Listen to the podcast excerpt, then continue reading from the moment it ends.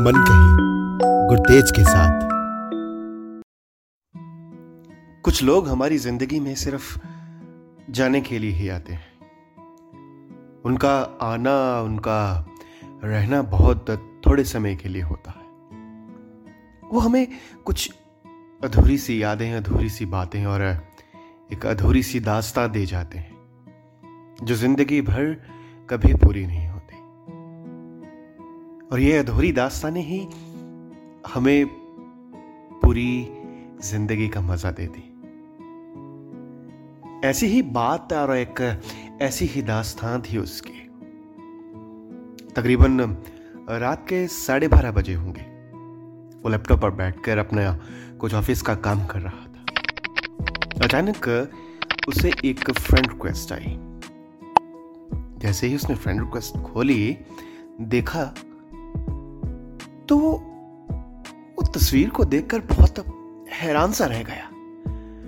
आज इतने सालों बाद उसकी फ्रेंड रिक्वेस्ट उसके अपने दिमाग पे थोड़ा सा स्ट्रेस दिया और एक हल्का सा अपने माथे पर हाथ मारा और कहा आ,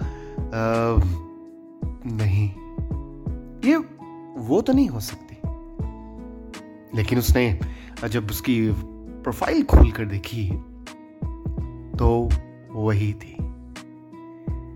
उसकी कुछ पुरानी तस्वीरें थी जो उसे बहुत पसंद थी। उसे देखकर वो खुश हो गया। एक अजीब सी मुस्कान उसके चेहरे पर आ गई। और सोचने लगा कि शुक्र है, आज इतने सालों बाद भी मैं उसको याद हूँ। उसने तुरंत उसकी रिक्वेस्ट एक्सेप्ट की और उसको एक टेक्स्ट भेजा। उसने वो टेक्स्ट रीड तो कर लिया, पर कुछ रिप्लाई नहीं किया।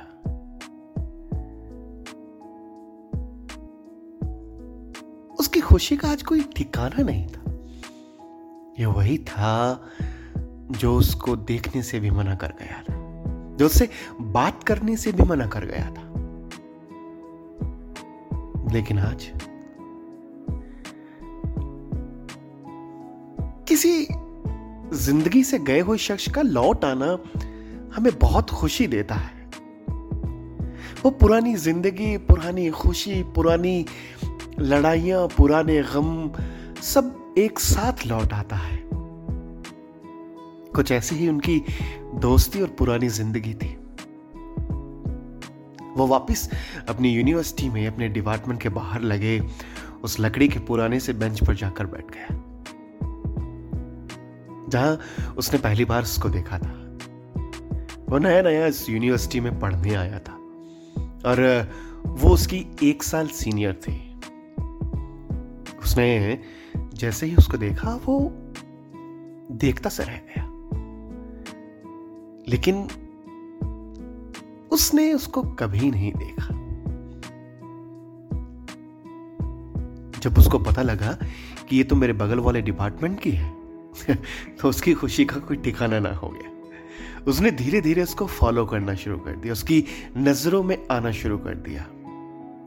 और एक दिन उसने भी नोट किया कि ये लड़का आ, मुझे फॉलो कर रहा है काफ़ी दिनों से। मुझे बार बार देखता है छुप छुप के। उस लड़की का दिल किया कि ऐसे कॉलर से पकड़कर डिपार्टमेंट की बिल्डिंग के पीछे ले जाऊँ।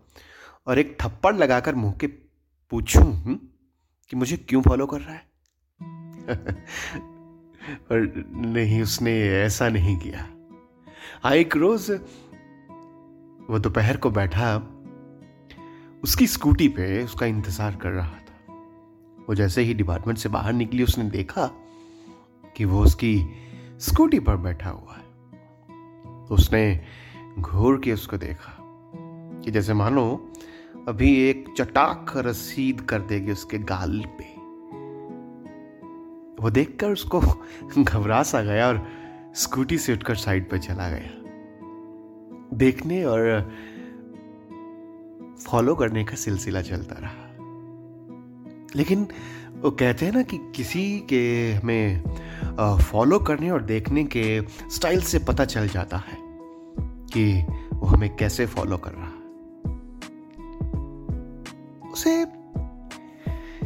लगने लगा कि नहीं बंदा इतना भी बुरा नहीं और एक दिन आ, दोनों की मुलाकात हो गई।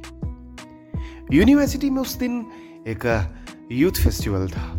और यूथ फेस्टिवल में बाय चांस और बाय लक कह लो कि वो उसकी बगल वाली सीट पे बैठी हुई और दूसरी सीट कोई फ्री नहीं थी। यहीं से दोनों की मुलाकात और बातों का सिलसिला चालू। दोनों की दोस्ती बहुत अच्छी चलने लगी। यूनिवर्सिटी की गेड़ियाँ, मार्केट की सैर और हर संडे को आउटिंग। एक बहुत सी गहरी दोस्ती उन दोनों के पड़ गई। हर एक की दिल की बात शेयर करनी, हर एक का दुख प्रॉब्लम सॉल्व करना, ये उनका एक हिस्सा बन गया था। हमारी ज़िंदगी में बहुत से ऐसे दोस्त होते हैं ना जिनके साथ हम खुल के बात करते हैं खुल के बेवकूफियाँ करते हैं खुल के झगड़ते हैं और उनके स्टूपिड से क्वेश्चन का आंसर देना भी आ, सही नहीं समझते। हाँ लेकिन वो किसी मुसीबत में हो तो हम उसका साथ भी नहीं छोड़ते। ऐसी ही दोनों की दोस्ती थी। दोनों एक दूसरे की बहुत चाह करते लेकिन वो दोस्ती दोस्ती से कहीं बढ़कर होने लगी थी। एक दिन की बात है आ, सर्दियों का समय था और वो ठंड से ठिठुर रही थी। क्योंकि वो इतनी गर्म स्वेटर भी नहीं पहनकर आई थी। उस लड़के ने अपनी लाल रंग की जैकेट निकाल कर उसको दे दी। उसे कहा कि तुम पहन लो कोई बात नहीं। मेरा हॉस्टल पास में है मैं जाकर नहीं पहन लूँगा। वो लाल रंग की स्वेटर उनके रिश्ते में लाल रंग की तरह बहुत गहरे रंग भरने वाली थी। वो कैसे रंग होंगे ये आप समझ सकते हो ना? यूनिवर्सिटी के दिनों में जवान, लड़का और लड़की दोनों में आपस में मोहब्बत भरी दोस्ती कहा, किस करवट बैठेगी? दोनों एक दूसरे के बहुत करीब आने लगे थे। एक एक दूसरे की बात को समझना, एक दूसरे की चाह करना, एक दूसरे को केयर करना। ये केयर धीरे धीरे किसी जलन में भरने लगी थी। जलन एक दूसरे से जलन नहीं मतलब अगर किसी ने उसकी तरफ़ देख लिया तो जलन होनी। अगर कोई यार तो उस तो उसके साथ चिपक कर बैठा है तो भी जलन होनी। दोनों की छोटी छोटी लड़ाइयाँ छोटी छोटी मोहब्बत भरी बातें, उनके रोशती उनके किस्से, उनके प्यार सब गहरी करती चली गई। एक दिन उस लड़की ने एक छोटा सा कार्ड जिसपे एक लाल रंग का छोटा सा दिल बना हुआ था। वो उसको दिया। उसने उसकी मोहब्बत का इजहार कबूल कर लिया। वो मोहब्बत जो पंख लगाकर अब उड़ने लगी थी। वो मोहब्बत जो सिर्फ़ जिस्मों से नहीं, बल्कि रूह से साथ रहना चाहती थी। जो इस जिस्म के लबादे को नहीं, बल्कि एक शादी के बंधन को अपना हकदार बनाना चाहती थी। दोनों की गहरी दोस्ती, एक दिन लड़के ने चुपके से अपने घर में बात की कि वो एक लड़की है, जिससे प्यार करना चाहता जिससे शादी करना चाहता है। वो उसकी दोस्त है।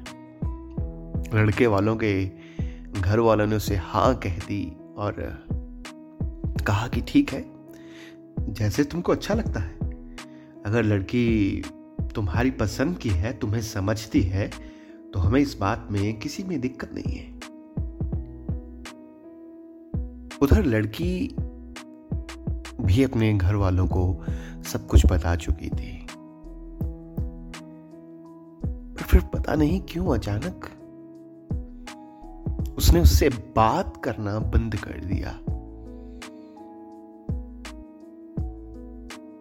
उसकी किसी फ़ोन का जवाब भी देना बंद कर दिया। सब कुछ धीरे धीरे बंद करना शुरू कर दिया। वो इतनी स्ट्रेस में आ गया कि अचानक ये क्या हुआ? जब मुझे किसी जाति, पाति, धर्म की परवाह नहीं है, मेरे घर वाले मान गए हैं तो तुम क्यों कर रही हो? उस लड़की ने उसी, किसी बात का जवाब देना मुनासिब नहीं समझा। हो सकता है कि शायद उसकी भी कुछ मजबूरियाँ रही होंगी।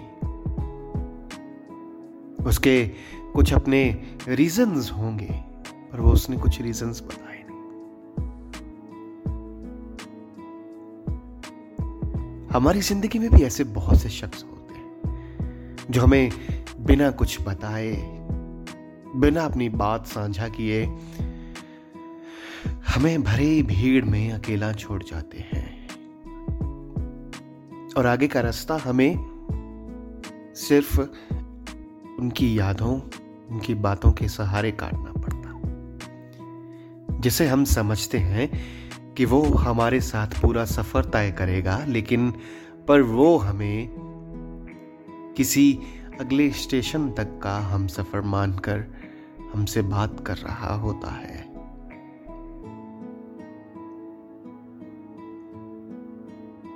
किसी को ऐसा राह में छोड़ जाना अच्छा नहीं होता। उससे बात करना, उसको अपनी बात समझाना हल होता है। प्यार का मतलब हमेशा साथ रहना भी नहीं होता। दूर रह के बिछड़ जाना भी कभी कभी प्यार का हिस्सा बन जाता है। पर यूँ अचानक छोड़ जाना सही नहीं होता। कुछ दिल में उनकी कसक रह जाती है। धीरे धीरे उनकी मुलाकातों का सिलसिला, उनके प्यार का सिलसिला बस एक यादों का किस्सा बनकर रह गया। उसे उसकी एक सहेली के ज़रिए पता लगा था कि उसकी अब शादी हो गई है।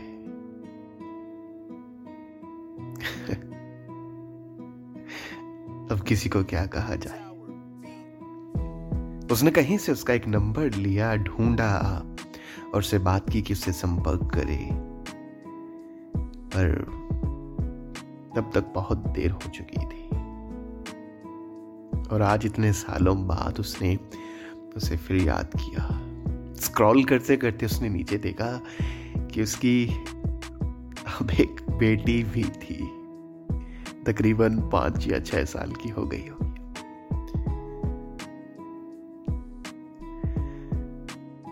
कभी अपने उंगलियों पे किसी रबड़ को डालकर पीछे खींचकर आगे उसे दोबारा फेंका है। जब वो उंगलियों पर लगती है तो बहुत दर्द करती है। ऐसी ही यादें होती है। हमसे दूर जा चुके शख्स जब हमारी ज़िंदगी में अचानक आते हैं तो एक मीठा सा दर्द देते हैं। पर ज़िंदगी और समय के साथ साथ हम भी बहुत आगे बढ़ चुके होते हैं। हम इसी बात में खुश हो जाते हैं कि हमारे साथ ना सही, हमारी पीछे ही सही। वो हमारे करीब तो है। ये अधूरे से किस्से, अधूरी सी दास्ताएँ हमारी ज़िंदगी भर हमारे साथ चलती हैं। ये अधूरी दास्तानें बहुत ज़रूरी है ज़िंदगी के लिए। आप भी अपनी ज़िंदगी में जो इन अधूरी दास्तानों को संभाल कर रखिएगा। क्योंकि जब अकेलापन होगा तो यही आपके जीने का सहारा बनेगी। चलिए फिर कभी किसी अधूरी सी दास्तां, कविता, कहानी या किस्सों के साथ आपसे मुलाकात करूँगा। आपका दोस्त गुरतेज।